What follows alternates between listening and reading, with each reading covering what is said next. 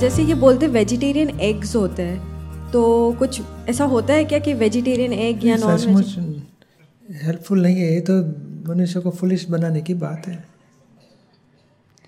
Growth होता है, वहाँ जीव है ही है।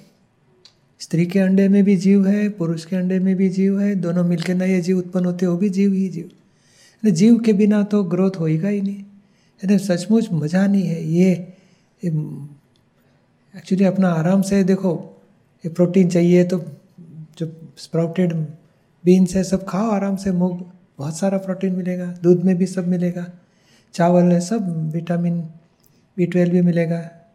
ये जो चावल खाते हैं ना, उसके छिलके निकाल देते वो सबसे इम्पोर्टेंट पार्ट उसमें था, वो सब निकाल दिया। और हम लोग खाते हैं कच्चा, वो फेंकने का चीज़ हम लोग खाते हैं। चलता है दुनिया। केमिकल वाला सब खाते हैं, वो सबसे बड़ा नुकसान करता है। मगर अभी जो भी है, जीवन जीना तो पड़ेगा ही। फिर कषाय राग, ये फ़ूड है ना, ट्वेंटी परसेंट नड़ता है। एटी परसेंट तो हमारे कषाय नड़ते हैं। क्रोध, मान, माया, लोभ। क्या बना है? नहीं खाना है। द्वेष किया। मज़ा आ गया। अरे, मज़ा आ गए खाएँगे डबल तो ये मज़ा यानी राग करता है, द्वेष करता है। और राग द्वेष से रोग उत्पन्न होते हैं। शरीर में नुकसान करता है। बाकी ये खाने का इतना नुकसान नहीं करता। सहज भाव से जो भी मिला खाने वाला खाता है, जानने वाला जानता है, उपयोग में रहोगे तो शरीर में खुराक इतना नड़ेगा नहीं।